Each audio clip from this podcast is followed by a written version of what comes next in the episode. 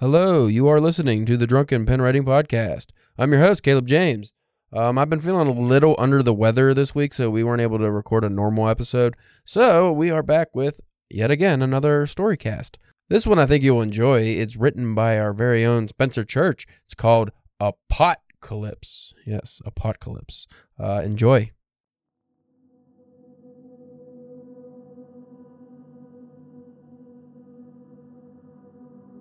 Ted started his day like any other day wake and bake. And why not? With the way the world is now, what's wrong with having a little smoke to kick things off, he thought.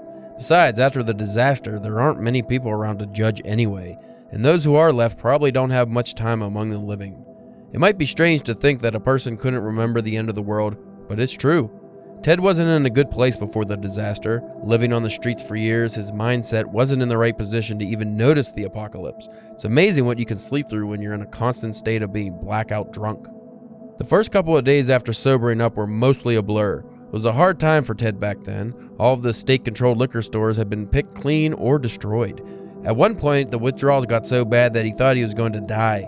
Going cold turkey, whether it be from drugs or alcohol, is hard enough, but doing so when the world is crumbling around you, almost impossible. Luckily for Ted, he one day stumbled by a medical marijuana dispensary. When he found the place, the front door was wide open and it looked pretty empty inside. It was getting late and he needed a place to sleep. Even though the main part of the store had been ransacked, which he wasn't surprised to see, the back room hadn't been touched. And to his amazement, not only was it still stocked full of multiple pounds of weed, there was also a small pantry stuffed with enough food to last for at least three weeks. The biggest shock, though, was the mini greenhouse grow op in the backyard. How looters had missed it, he had no idea, but it was the luckiest break he had ever caught. Using his new favorite crop, Ted was able to work his way through the DTs, even when that meant using a good bit of the greenhouse supply. Fortunately, he was able to scrounge up some vegetable seeds and use the extra space in the greenhouse for a makeshift garden. As it turned out, Ted had a bit of a green thumb and was able to extend his food rations much longer than he initially anticipated. Living in his own little Garden of Eden, he wasn't sure how long the world had been decaying around him. It was growing increasingly difficult to keep track of time with the constant overcast sky and lack of people around. Though the weeds and grass had started taking over the streets, much like the grizzly hair and beard had taken over his head and face, to say he had been living in the back of the dispensary for over six months wouldn't be much of a stretch. Inevitably, the time finally came when Ted's food supply ran out and the garden was starting to dry up. He had to go out and search the barren world for anything that might extend his stay in the dispensary. But when he walked beyond the block he had recently become so familiar with, he discovered a broken town devoid of people or animals.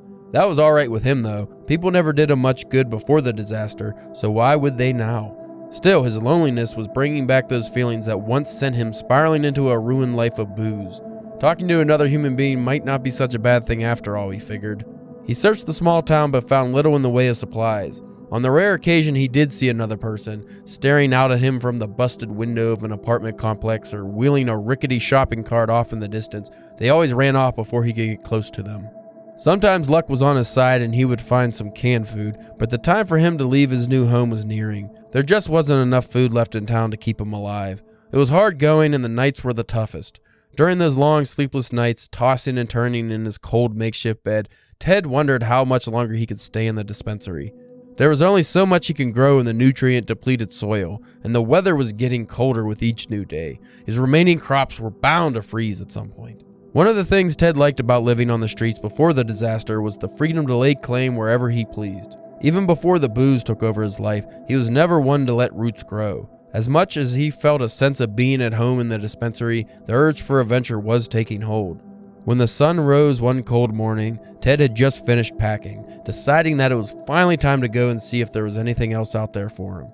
Traveling light, he packed the rest of the food he had, which wasn't much. After the food, he filled his backpack with all of the leftover weed that he could smoke. With the packing done, he went outside and mounted his bicycle, taking one last look at the place he had called home during these early days of the apocalypse. He forced a smile.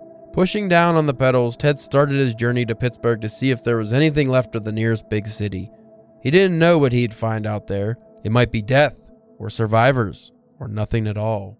But if he did find some survivors, it might not be such a bad thing, he thought. All he knew for sure, though, was that he wanted to catch a buzz. It had been so long.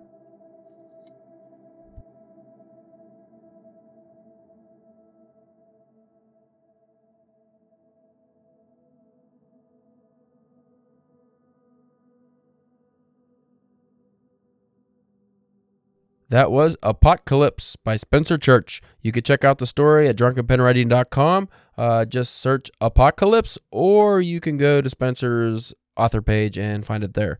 I hope you enjoyed that. And until next time, I'm Caleb James. Thank you for listening.